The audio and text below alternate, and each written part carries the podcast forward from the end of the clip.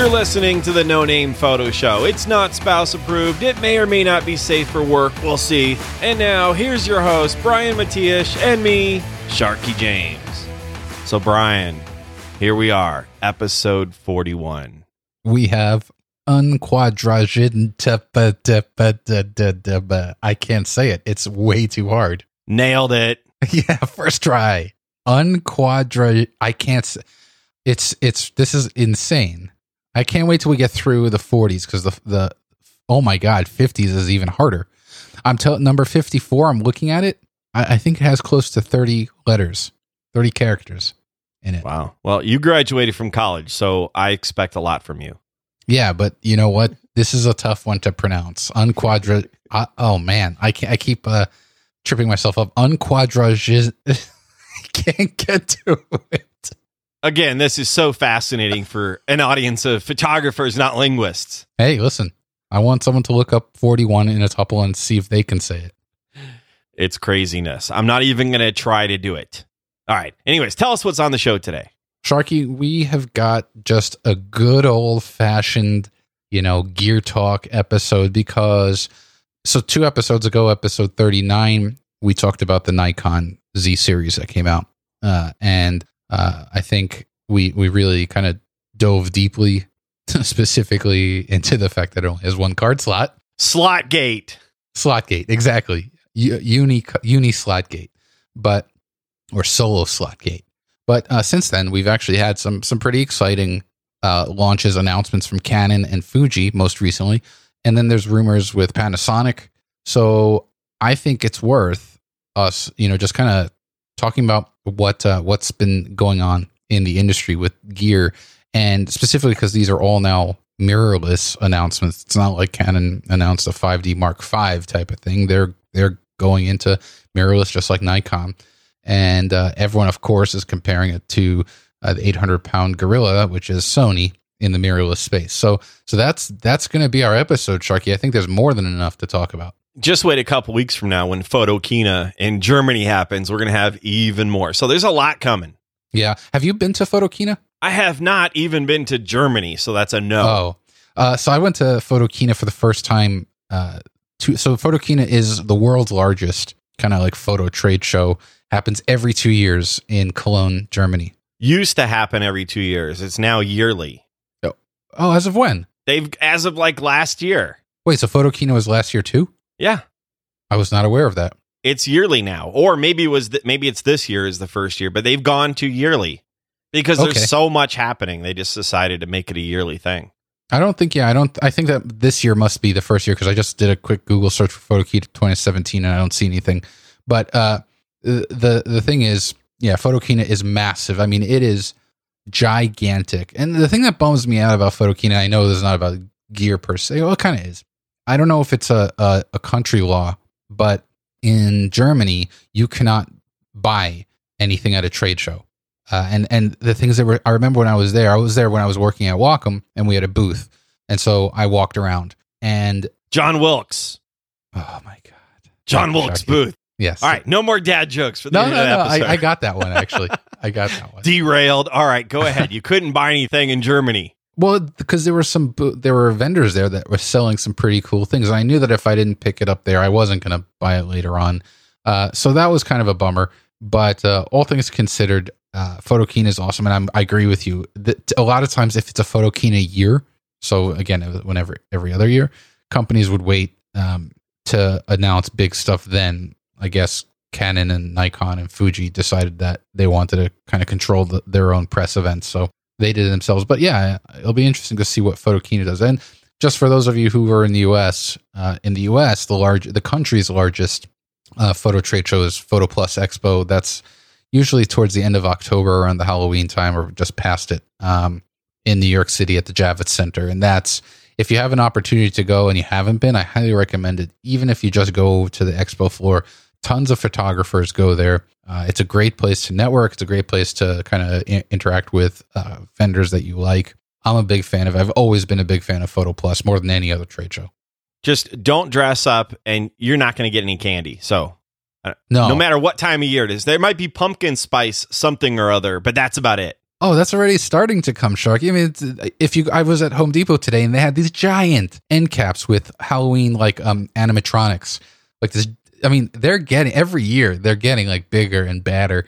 Like this huge like werewolf thing and had a foot pedal. So if you stepped on it, it animated the werewolf. And you know, one of the stated reasons I think for Photokina going yearly was exactly what you said. Canon and Nikon and Sony and all the others are coming out with cameras and lenses at such a quick clip that they have to do that. Otherwise, they kind of get, you know, they kind of risk becoming irrelevant and then people just doing their own thing all the time. So, yeah. And I mean, we've got at the time of this recording, Apple's supposed to be announcing new iPhones in 3 days on the 12th of September. New iPhones, I think new iPads and stuff, which also kind of teeters on the photography side of things. All the rumors I've seen, no one's really talking about the camera. And Apple really hasn't updated the megapixel count of their cameras in several generations. I think it's always been 12 megapixels. But they've got so much secret sauce going on behind the scenes that they're still, you know, seen as one of the best. Although I do still think that the Pixel 2 XL camera is unreal. Neither here nor there. Sharky, let's talk about Canon and Fujifilm. So, well, let's start with Canon first. We have Canon here. EOS R has been announced. It's been widely... I mean, how was it, you might know this better than I did, but how was it in terms of the leaking in advance? Did they leak that camera? It didn't come out as far in advance as the Nikon leaks did, but over on CanonRumors.com in the last week or so, they had some really solid stuff. They had some stuff that just didn't come true. Like somebody told them, they're like, we don't know. We only got one source on this, so it maybe or may not be true. They said you'd be able to put your EF glass or the new RF mount glass on there. There was one mount and it was like some kind of multi-adapter thing. And that just didn't happen. It's not an integrated thing. It was like, you can't even tell there's no adapter on there. You just mount it and it just, you know, so that didn't happen, but they mostly got it right. And it's an exciting camera. I used to shoot Canon back in the day. I've shot just about everything that's out there. As we know, I buy and sell my stuff whenever. You know, try new gear. But this looks like a camera. If you shoot Canon DSLRs, this looks more like their DSLRs than the Nikon Z7 and Z6 look like a Nikon DSLR. So Canon was smart. I've been saying for years on the Petapixel Photography Podcast. There, I got it in like the first 10 minutes or so. Plug, done. This looks a lot more like a DSLR. So you've got all these millions of DSLR users out there. They want something that fits their hand. They don't want these tiny town little things. And I've been saying that for years on the show. You want something that looks a lot like what you're used to. You know, Sony got the people who wanted smaller and lighter and something different, right? Yeah. And a lot of people are like, it's just a little too tiny town for and I'm 6'4", I have huge hands, or 6'17", like you said. And you know, if you add a grip to it, then it's more usable. I use my XT2 without a grip. That's fine. And my D850 for that matter, because that's a huge camera as it is. But these mirrorless cameras are tiny. The EOS R, though, I think it's a great camera. I might just shoot Canon mirrorless instead. Nikon mirrorless is dead to me right now. Dead to me. Beyond just the single card, is there anything else about it that? Well, this Canon EOS R has just one card slot as well. So we'll get into that briefly in a minute. But it's not the card slot thing. It's just, I don't think it's that interesting. I think the Canon EOS R is a way more interesting camera than the Nikon. There's some interesting things they've done to it that I think people are going to be like, oh, you know, I'm going to give that a try. If you're not in a system already, no one's going from Sony to Canon mirrorless or Nikon mirrorless right now. A couple of years from now, maybe. But right now, no one's making that move. If you do, you should question every other decision you make in your life, because why would you go from a system that's fleshed out to something that's just starting? It makes no sense. Well, I mean, I will say this about neither Nikon nor Canon, their first attempts, you know, well, to your point, gave me even for a second a thought like, you know, maybe can I see myself going either back to Canon or switching over to Nikon? None. But I will say that in terms of, I guess, I don't even want to call it innovation because I don't think that it's very innovative. However, little things like with the Canon EOS R, how they kind of took a nod to vloggers by giving you kind of a flip out high resolution touchscreen monitor, which I think is brilliant. You know, unlike Sony, which I know that Sony's been improving, at least with like their RX line. like the RX106, the LCD, the articulation of the LCD, you can actually go like, you know, in more degrees flat and, you know, basically, so if you want the camera above you, you can have the screen totally flat down and also upward, but it doesn't flip outward. Fuji has always been impressive because they kind of think about shooters who shoot vertically. So when you're shooting with your camera vertically, the LCD can kind of pop out a little bit, which to me has always been such a brilliant thing. But in addition to the LCD, the thing, one little thing that they released, and you know, speaking of adapters. So yeah, this is kind of a, you know, you can use all of Canon's lenses with an adapter. No surprise there. The same thing happened with Sony. The same thing happened with Nikon. You have to use an adapter. It's a different, you know, the flange distance is different. It's just a different mount. But what I love about what Canon did, and I would love just to have this all together, is they have these drop-in filters. They have an adapter that supports drop-in filters for a variable ND, which I'm on the fence with variable NDs, but still the opportunity is there. And then also circular polarizer, both of which, you know, you rotate. So having the filter kind of sit in between the sensor plane and the rear element of the lens, as opposed to having to screw it on to the front of the lens, to me, that is a wonderful option. And that's the kind of stuff that I was excited about. But see here, okay, so that's cool. So it slides in, you know, from the side, and so you mount it to this little tray thing. Think like an old CD tray in your like desktop computer, right? So you slide it into there, you screw it in or whatever, and then you slide it into the adapter, and then there's a dial, and it's got like a plus and minus on it, etc. So, but here's the thing though, you can only use, I believe, one filter at a time. Correct. And so a lot of people, yourself, you use multiple filters at the same time. Sometimes you need to double up on ND, or maybe you borrow something from your buddy, and you know, so then you have to screw it on the outside. Okay, so right now, there's only 4 Canon RF mount native lenses for this system. And like you said, you can adapt. So most people right now, late 2018 and for the next year plus, are going to be adapting. Since you're going to be using most of your EF lenses, you're going to want the other adapter they have. There's one that just goes from straight EF and you know, TSE and all that to the new RF mount. But then there's the filter one. And then there's the one I think is really interesting, the one that adds a control ring to it. So The new all RF mount lenses, and this is why Canon, in my opinion, is the better system right now if you're going mirrorless and you've never heard of Sony and hate Sony. So take Sony off the table, but you should pick Sony. Just go ahead and pick Sony. Yeah, then Fujifilm. Take them off the table, but really, yeah, hide it under the table. Yeah, and if you're a snob against, you know, crop sensors and you forget about Fujifilm, then you want this control ring, because any EF lens you put on it is going to have a control ring via this adapter. New RF lenses will have it built in, so you'll be good to go with those native lenses and going forward. With that control ring, you're able to assign different functions to it, and it could be changing your ISO, it could be changing your aperture, it could be changing who knows how many different things. Instead of having to take your hand off the camera or put it on the camera and, you know, with your left hand or whatever, you can keep your hand on the lens. You don't have to go fiddle around with your left hand to be doing stuff. You can assign that to that ring. It's kind of like with the, you know, 400 millimeter lenses and stuff. There's the button where you can stop, you know, autofocus, and you can assign that button to other things, etc. So this control ring adds functionality to your current Canon EF lenses. Like, why wouldn't you get that? That you've got the best of both worlds right there. You don't have to get RF glass yet. Going forward, you would get RF glass. In the meantime, you get the adapter, you're good to go. Yeah, and they also have that multifunction bar, which as far as innovation goes, you know, where Canon is rethinking how you interact with your camera. They're not just kind of, where I would say that's where Nikon went. Nikon went with a very kind of traditional approach. They just tried to, well, they went with two different models, with the Z7 and the Z6, but all together, and Canon just came out with one camera.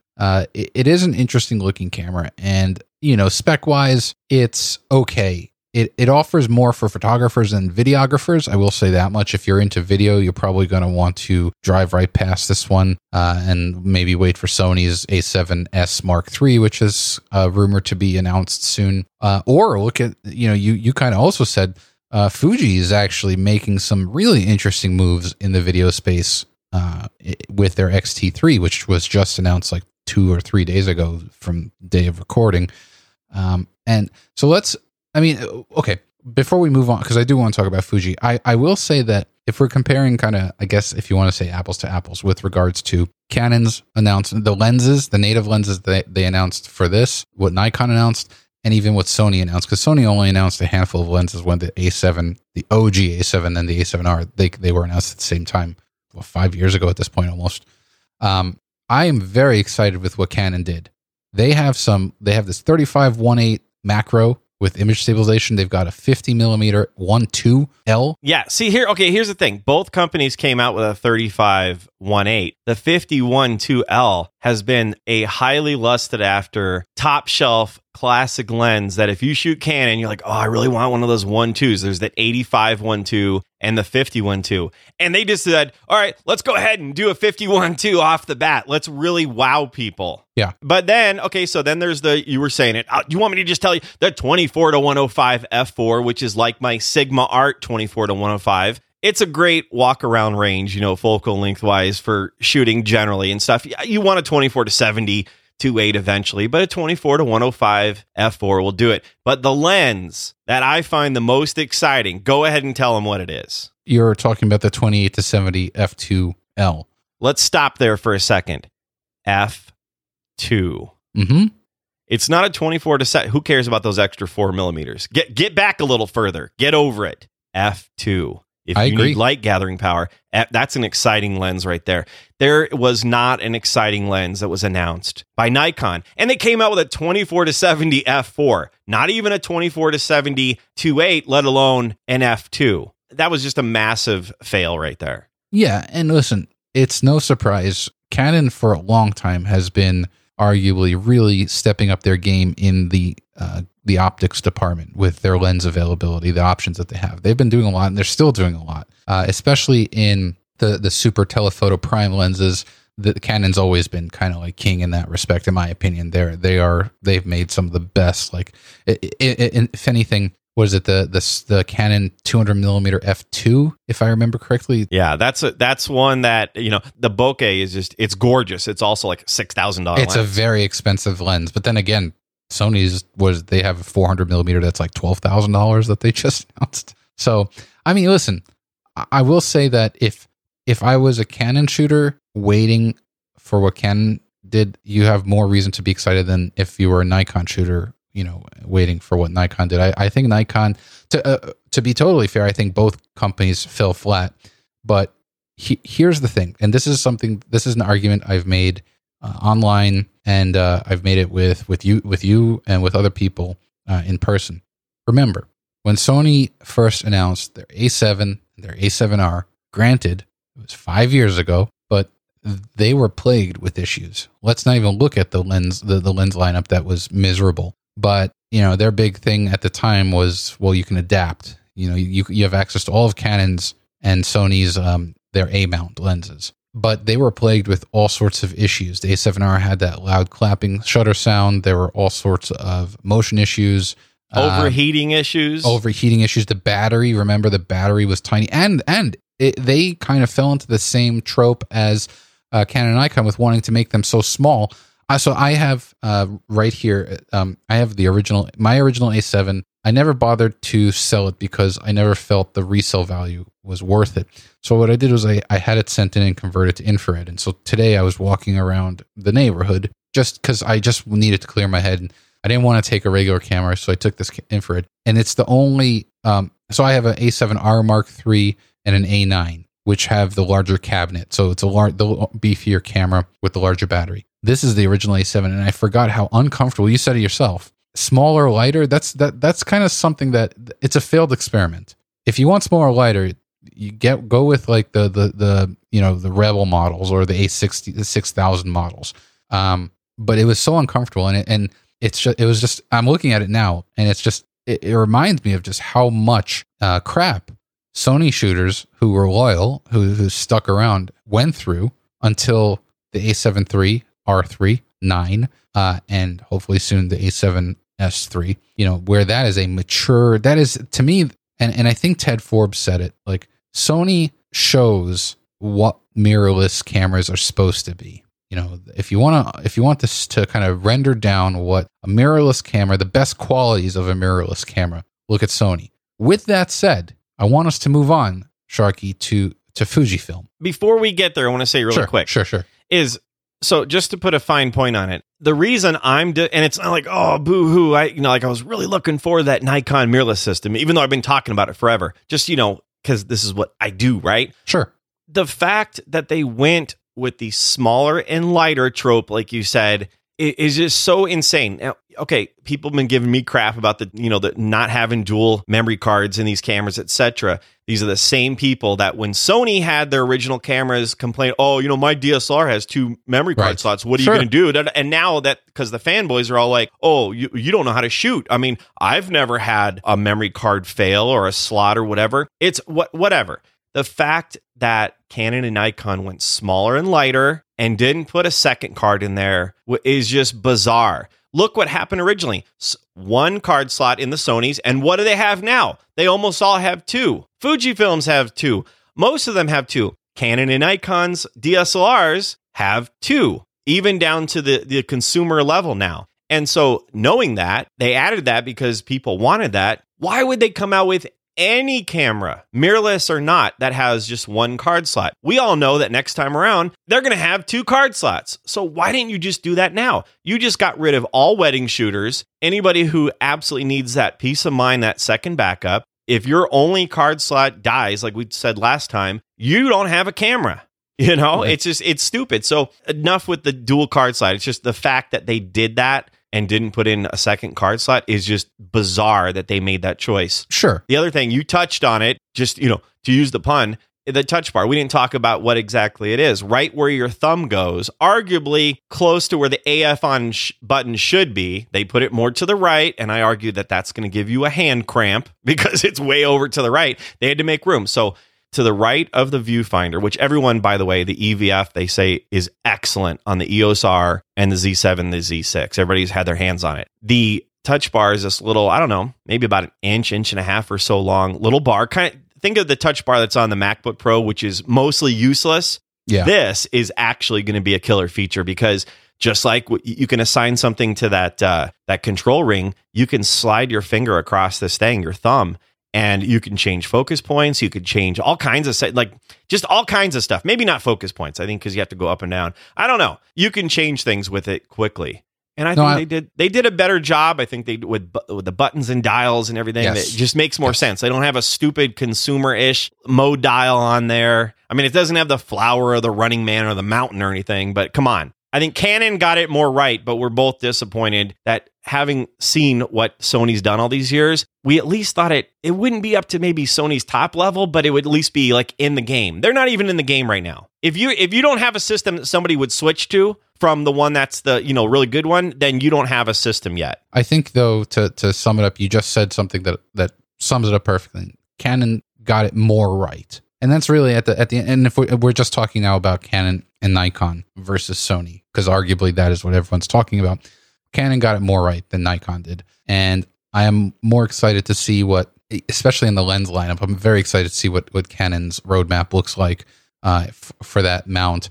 But with that said, I do think it's also worth, you know, let's talk about Fujifilm, because I think a lot of photographers immediately discount or dismiss Fujifilm because their cameras use a cropped APS-C style sensor, which is smaller, obviously, than a full frame. But I will say that, you know, Fujifilm has been just crushing it. The X-T2 was a wildly popular camera.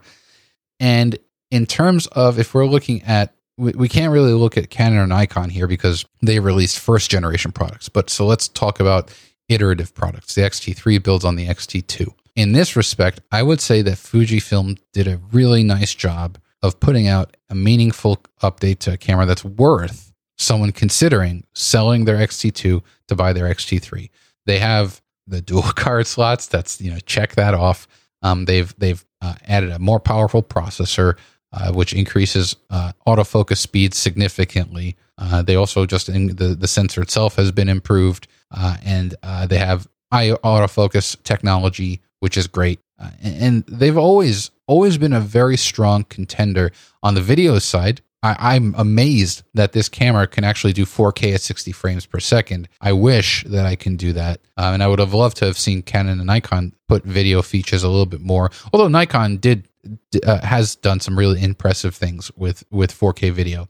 But with that said, Sharky, listen, I think Fujifilm, the thing about Fujifilm is not only are their cameras impressive, but they also have very strong lens lineup. So what are your thoughts? Are you shoot Fuji? Yeah. So Fuji, well, first of all, Fuji is Fujifilm. They hate it when you call it Fuji. It's true. It's true. I've gotten so much crap from people that work from Fujifilm. They're like, it's Fujifilm. We want it to be just like the Z6 and Z7 are not the Z6 and Z7. They're very adamant. It's the Z, not the Z. Fujifilm wants to be called Fujifilm. Imagine that. I have the XT2, as everybody knows. I have just one lens with it. Just one. I've got the 18 to 55 2.8 to f4. For what I use the XT2 for, that's perfectly fine for me. I can rent lenses, I can borrow lenses, whatever. From borrow lenses even. But I'm sure. They're not they're not sponsoring their show, but hey, there's a plug. Fujifilm has been making glass for decades, you know, for the pro market, for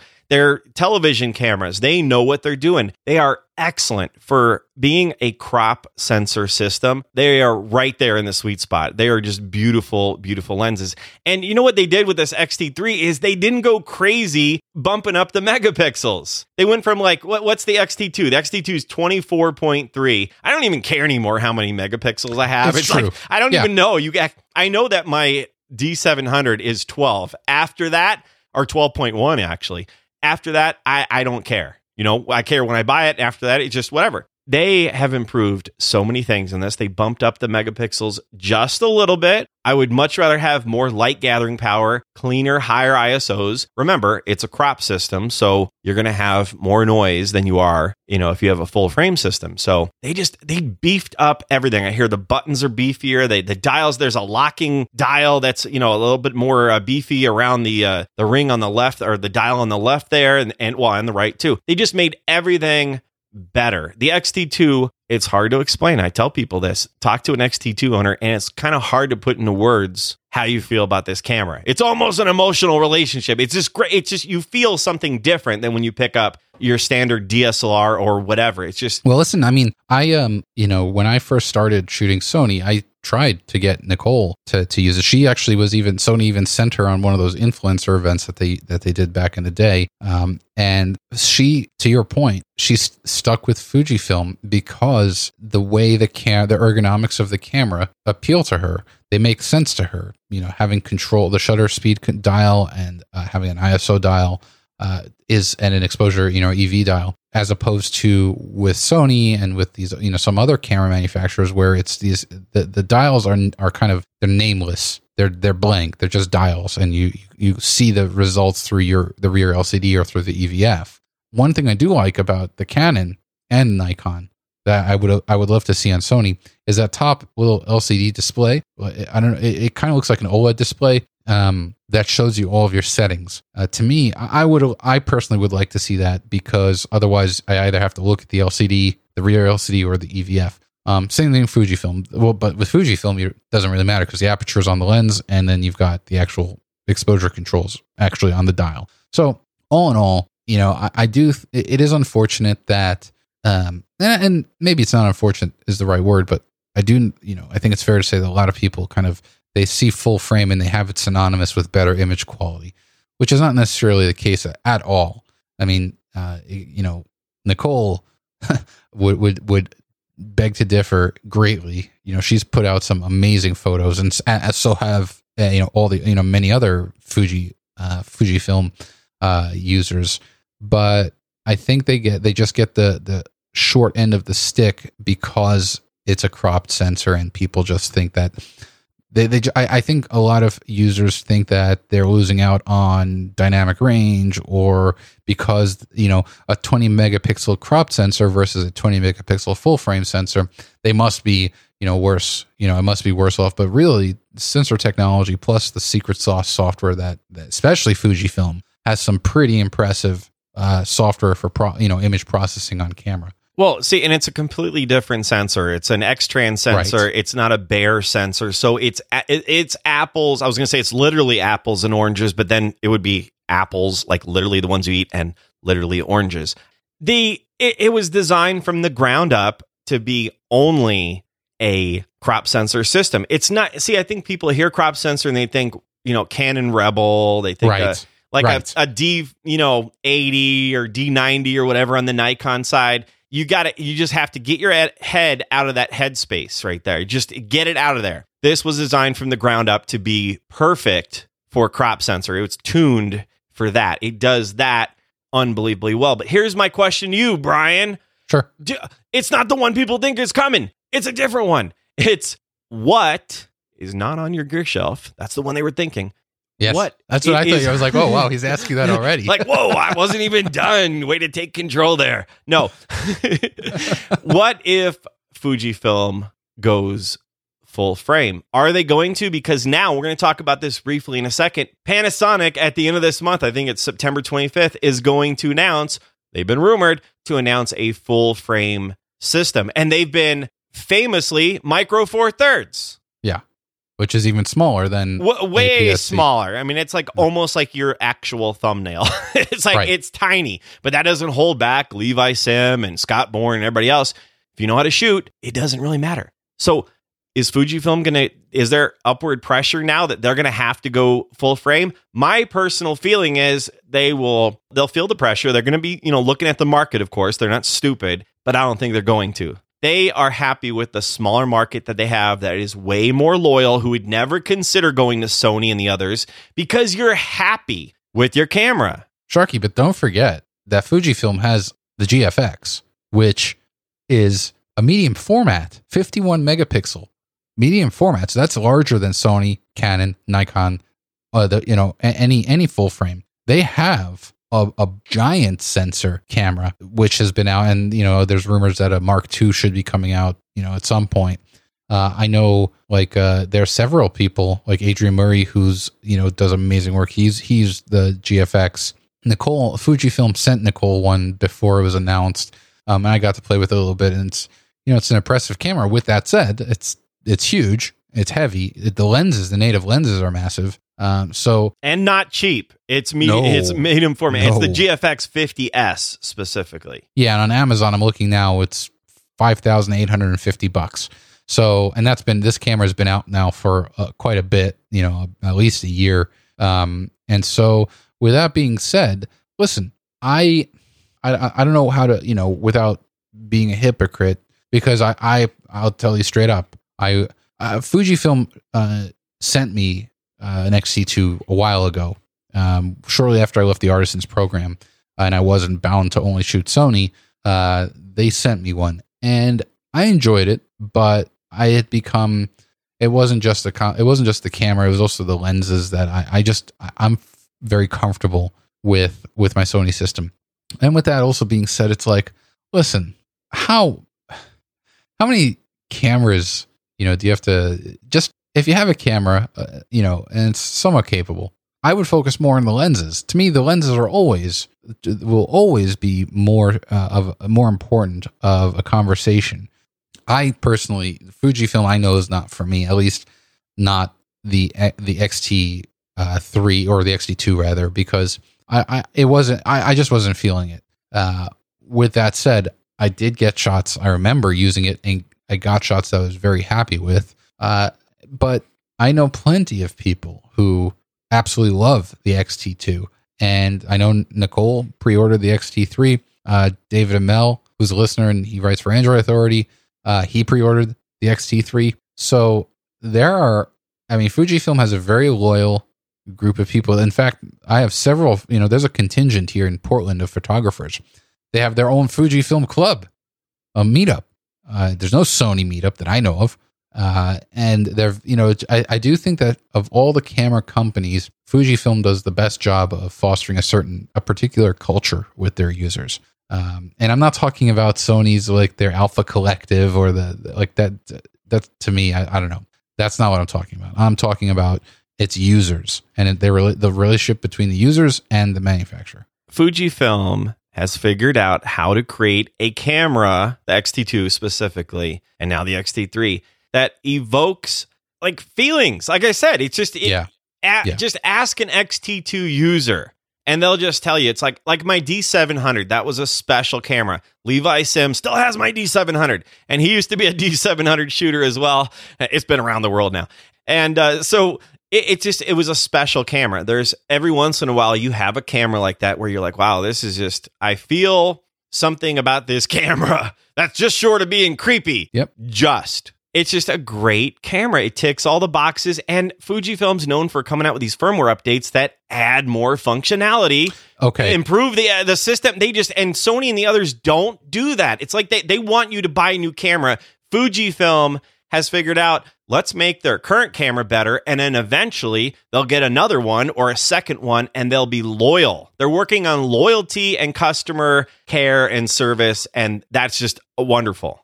Yeah, and I agree with you 100%. Fujifilm, in terms of releasing firmware updates, the stuff that they've done has been nothing short of just mind-blowing. You know, cameras are, for the most part, just they're very dumb devices when you think of the software. You know, this firmware is built to control exposure and various other, image processing processes. It's the same camera 5 years from now as when you bought it. Except for Fujifilm. Right. Fujifilm adds meaningful updates, whether it's video-related updates or adding completely new features or adding things that makes it a more kind of competitive or on par with even, Sony's full-frame cameras. Well, they improve the autofocus. I was just a few minutes ago checking out the old X-T1 page on Fujifilm, and it's got a brand new...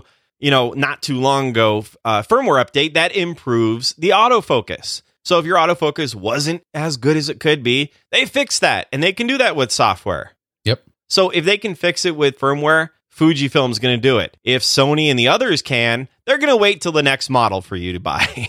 I will say that Sony, there was one time where Sony made a really interesting update with firmware, and that was when they added uncompressed RAW retroactively to their older A7 cameras, because that was something that a lot of photographers were, I don't know that they necessarily knew why they needed to have uncompressed RAW. They just figured that they want, Well, it was missing from their cameras, and it was in most other DSLRs and cameras. So it was something that was lacking that they could then fix. It's like, for instance, I can't remember, I think it's I think at the Canon EOS R, you're going to be able to, I think you can only do eye autofocus in single shot mode, but soon there's going to be a firmware update to let you do it in continuous. One of those kind of things. So they're going to be fixing that soon. Sure. I mean, listen, altogether, it is an interesting time. It was a very busy few weeks for these manufacturers. And I'll even go, I want to give a shout out to DJI, who, in terms of like the drone side of things, I think I made the Mavic 2 Pro my pick last episode, but I have been using it more, and I had the original Mavic Pro. And I will say, in terms of, if we're again, like we talked about with Fuji, if we're talking about a company that iterates from one generation to another, I want to give DJI, in my opinion, gets the award. They iterated on the Mavic Pro line in such meaningful ways, especially I have the Mavic 2 Pro, not the Zoom, which, the Pro gives me a 1-inch sensor and it gives me the Hasselblad optics. I'm just beside myself with how much better this drone is. So, with that, Sharky, I mean, again, like you said, Photokina is coming, Panasonic's rumored to do stuff, Sony's supposedly going to be announcing some stuff. So I'm sure we'll have even more to talk about. But for now, the Canon and Nikon stuff is out of the bag. We know we clearly have our opinions that we've shared here. I will end it on, I'm just excited to see, one, I want to see the lenses that both companies continue to release, and two, what their Mark IIs, the EOS R Mark II and the Z, assuming they go with the same models, the Z7, Z6 Mark IIs. That to me is where I would say, and unfortunately we have to wait, but I would be willing to bet that within 18 months, I was going to say 12 months, but I think 18 months we'll see those new updates. I disagree. I think it's going to be a year less because they know they have to keep iterating and improve it. Like, 2 card slots. Yeah. They have to, right? So they're listening to all the gripes, and they're not that they're going to listen to me, but I know that people from Canon and all the companies obviously listen to the Petapixel Photography Podcast, and they know what the gripes are. They have to come out with something quicker. That's what Sony did, right? Mind share and market share. They had to keep coming out with new bodies like crazy. And if you bought an A7R, you were ticked off when the A7R Mark II came out 5 days later. Well, it seemed like that, right? But now they've slowed things down. Canon and Nikon have to speed things up because they are so far behind.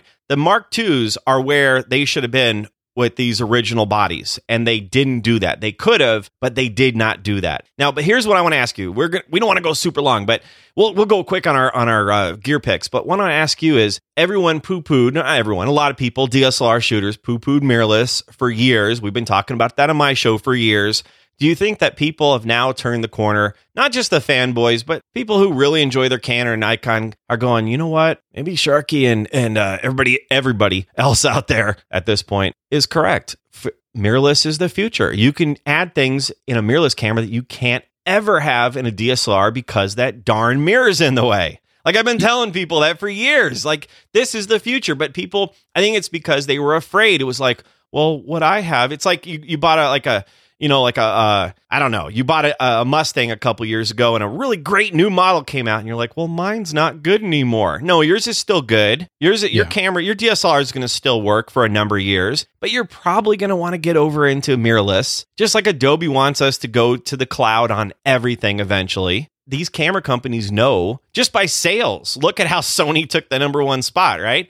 This is what they want you to do. They're going to get you into mirrorless, and they're going to keep coming out with these versions that are just blowing your mind, things that your DSLR don't have. And like I said, the EVF is to the point now. I've talked to, like Jordan Drake from, now it's DP Review TV. It used to be with the camera store up in Canada. And they're like, you know what? You look through the viewfinder, it's like you're using a DSLR. Like, hardly do you notice that you're actually looking at a little screen. So we've gotten to the point where the experience is the same, except for you have more features, well, in the Sony system, than you do in Canon and Nikon mirrorless. So I recommend to people, if you wanted to go mirrorless and you don't have a lot of lenses, go Sony. If you don't care about crop sensor, then go Fujifilm. Otherwise, wait till the Mark IIs and see where they're at. And if those suck compared to what Sony has out there at the time, then jump over to Sony.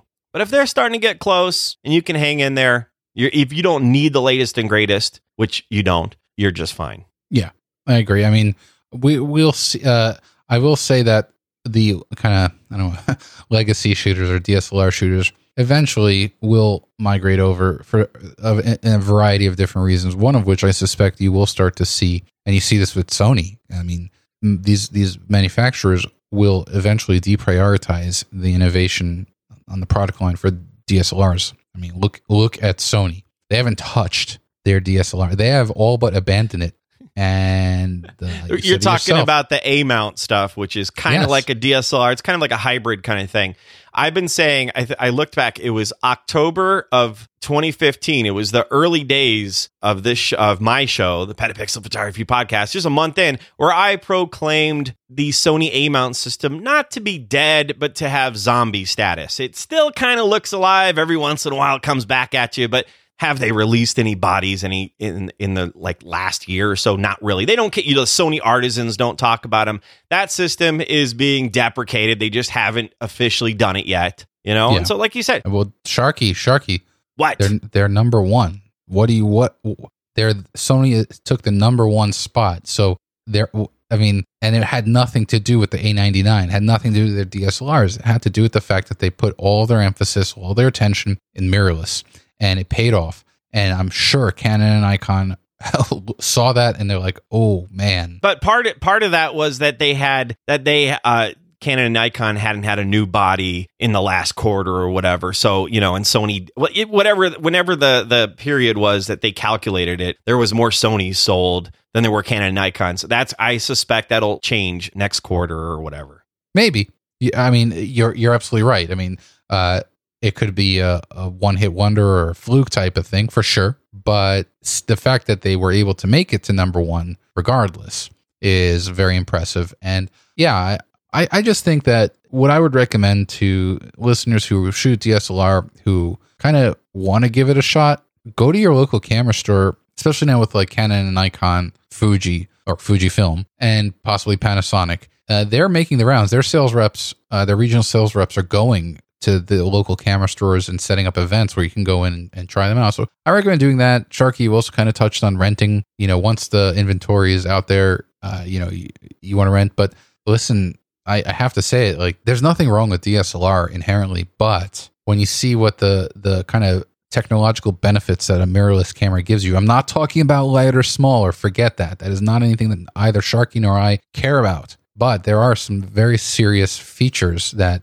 you know, technology features that only mirrorless cameras can give you. When you give yourself a shot to try that, I promise you, it's like, oh, okay. You know, this is, I see now. Not to be disparaging, but if you're still shooting a DSLR, that's great. I do as well, the D850. But if you think that mirrorless is just not ready, it's a toy, you're just not dealing with reality these days. That might, a couple years ago, you could have made the argument that it felt, you know, kind of chintzy, the autofocus didn't work as well, and it's not fully there, but it's pretty darn close. Just look at all the pros who aren't being paid by Sony, who've jumped over to Sony. These days, if you're shooting video, you might have shot on the GH5, you know, from Panasonic before, but now you're probably shooting a Sony. Just go online and look at your favorite photographers who aren't sponsored by a company. And a lot of them switched over to Sony. That might tell you something. Yep, absolutely. That, we put a fine point on it. Gear. Well, listen, I think it was a healthy conversation, and I think it's worth having. So, Sharky. What, Brian? What's on your gear shelf? What's on my gear shelf, and full disclosure, they sent it to me, is, okay, so... Vflatworld.com, the letter V, Vflatworld.com. You can get those on B&H and I think Adorama now. For $195.99, you can get a white on one side, black on the other side, foldable V-Flat. And the great thing about this, okay, so Brian, have you ever made one? I have in the past, and I tell you, it is a pain, and you can't travel with it very well. Yeah, V-Flats, I mean, for those, it's kind of like these, Nicole has several of them, but they're kind of like the kind of like gator boards, or like kind of foam core. They're foam core. Like, yeah, they're like white walls meant to either create a seamless background or to serve as a kind of a bounce. Yeah, mostly people use it as a reflector. And right. So you've got white on one side to bounce light. You've got black on the other side to do subtractive lighting. If you ever followed Dean Collins back in the day, RIP Dean Collins, he was a great guy. You could take a light away from a scene and do some tests and you'll see the difference. So they sent me a double pack. So I've got two sets of V-Flats. That goes for $379. So V-Flats are what you want to get if you're doing portraiture. And the great thing about these is they attach, you know, on top of each other. You can fold them over. You can put them. They're going to have a case that's coming out pretty soon. They're so easy. You can fit them. You know, if you don't have an SUV, that's okay. Just open your back doors of your car, slide it in there behind the seats, you know, they'll lean at an angle or so. They won't block your vision and they'll be good to go. They're like, I don't know, like 6-7 feet tall, whatever. So 3.5, whatever feet tall, you know, when you fold them up, they're great. They're selling a ton of them. I understand. They're selling out like all the time because this is a problem solver and they were created by, you know, photographers and such. And there you go. Vflatworld.com. They're not too expensive. Take care of them. Don't get them dirty. They'll last you for years. So Brian, what's on your gear shelf? Well, Sharky, what's on my gear shelf actually is kind of, it goes very, very much hand in hand with your pick. So whenever I record videos, you know, what I like to do, I like to keep the lighting as consistent as possible. I have a very kind of regimented setup here in my office, and I use a combination of a variety of different Philips Hue lights, which actually could be a good pick for a future episode. But the main light, that's always for me the most important one, and I tried using like a variety of different like flat LED panels. You can buy them on Amazon, like, you know, those kind of like knockoff brands from like China and stuff. And they're great. Those are great for just, if you just need a small fill light, just something to put out some light. But I decided to bite the bullet and I went with this a light by Aputure. And it's not Aputure like lens aperture. It's Aputure, A-P-U-T-U-R-E. And it's the C120D, and D is for daylight balanced. And you get it with this light dome or you have to order that separately, but it's kind of a huge kind of octo box. It's like a deep octa. Kind of, yeah. Kind of? A little deep? Yeah, but I love this thing. It puts out beautiful light, consistent light, and it's very soft because of the modifier on the front of it. And so it supports either battery or power, you know, wall power, so you can take it with you. And it's just a really powerful, very versatile light if you're looking for consistent kind of studio light. So that's my pick. Awesome. And how much is that roughly? It's about $600 or I don't know, like $550, depending on where you get it from. Actually, I just saw it used on Adorama for $550. I'm going to Amazon right now. So it's $645. Awesome. I've talked about Aputure stuff before. I have a couple of their Amarans. Like, you know, before I started up the Petapixel Photography Podcast, when it was a Lens Shark Photography Podcast, I was doing videos as well. And so I bought a couple of their light panels, and they're great. They're great. They're photographers. It's another company that was created by photographers, solving problems for photographers. And we don't get anything for that. Well, we get free stuff every once in a while, right? But you paid for that Aputure. I sure did. Yeah, I bought it because, in fact, they had just released, I think, a C300 at the time, which was twice as much, but it put out even more light. I ended up returning it. I didn't even take it out of the box. I just returned it back to B&H and ordered the 120 because I felt like it was overkill for what I needed. But I actually, I've seen a bunch of YouTubers use this particular light, and that's what kind of got. It's like, if it's good for them, it'll be good for me. And I've used it a bunch. It's never, it's been great. So that's my pick. Awesome. You know, that was not only a great pick, I think this was a great show. What do you say, Brian? If we say so ourselves. We do say so ourselves. So before we clap it out and all that, why don't you tell people where they can find you and where they can find us?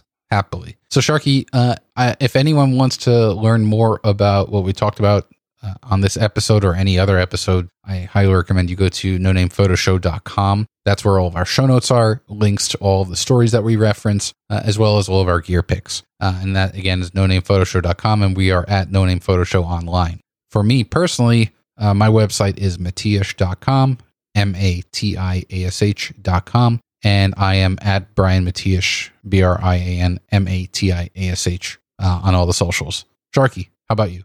All right, so you can find me on the socials, as you say, at Lens Shark, not Lens Shark. Again, I have to say this every time. I'm not responsible for what that guy says. So Lens Shark, two S's in there. And of course, once again, I host the Petapixel Photography Podcast, PETAPIXEL.com/podcast, or in whatever app you're using right now. And got a big announcement coming up the end of September. And you can't see Brian on the video, but he's like, oh, I thought we made it through an episode without you mentioning it. I hate you because I can't tell him. I want to know what it is. He hasn't told me, actually.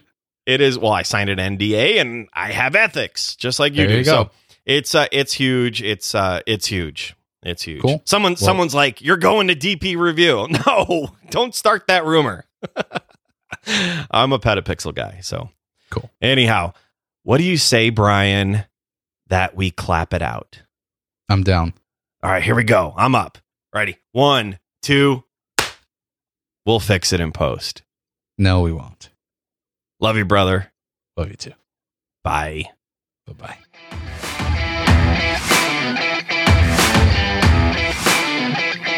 Thanks so much for listening to the No Name Photo Show. Sharky and I would be thrilled if you would subscribe in whatever podcast app you're using and tell a friend. So how about we do this again in the next episode? Yeah, let's do that.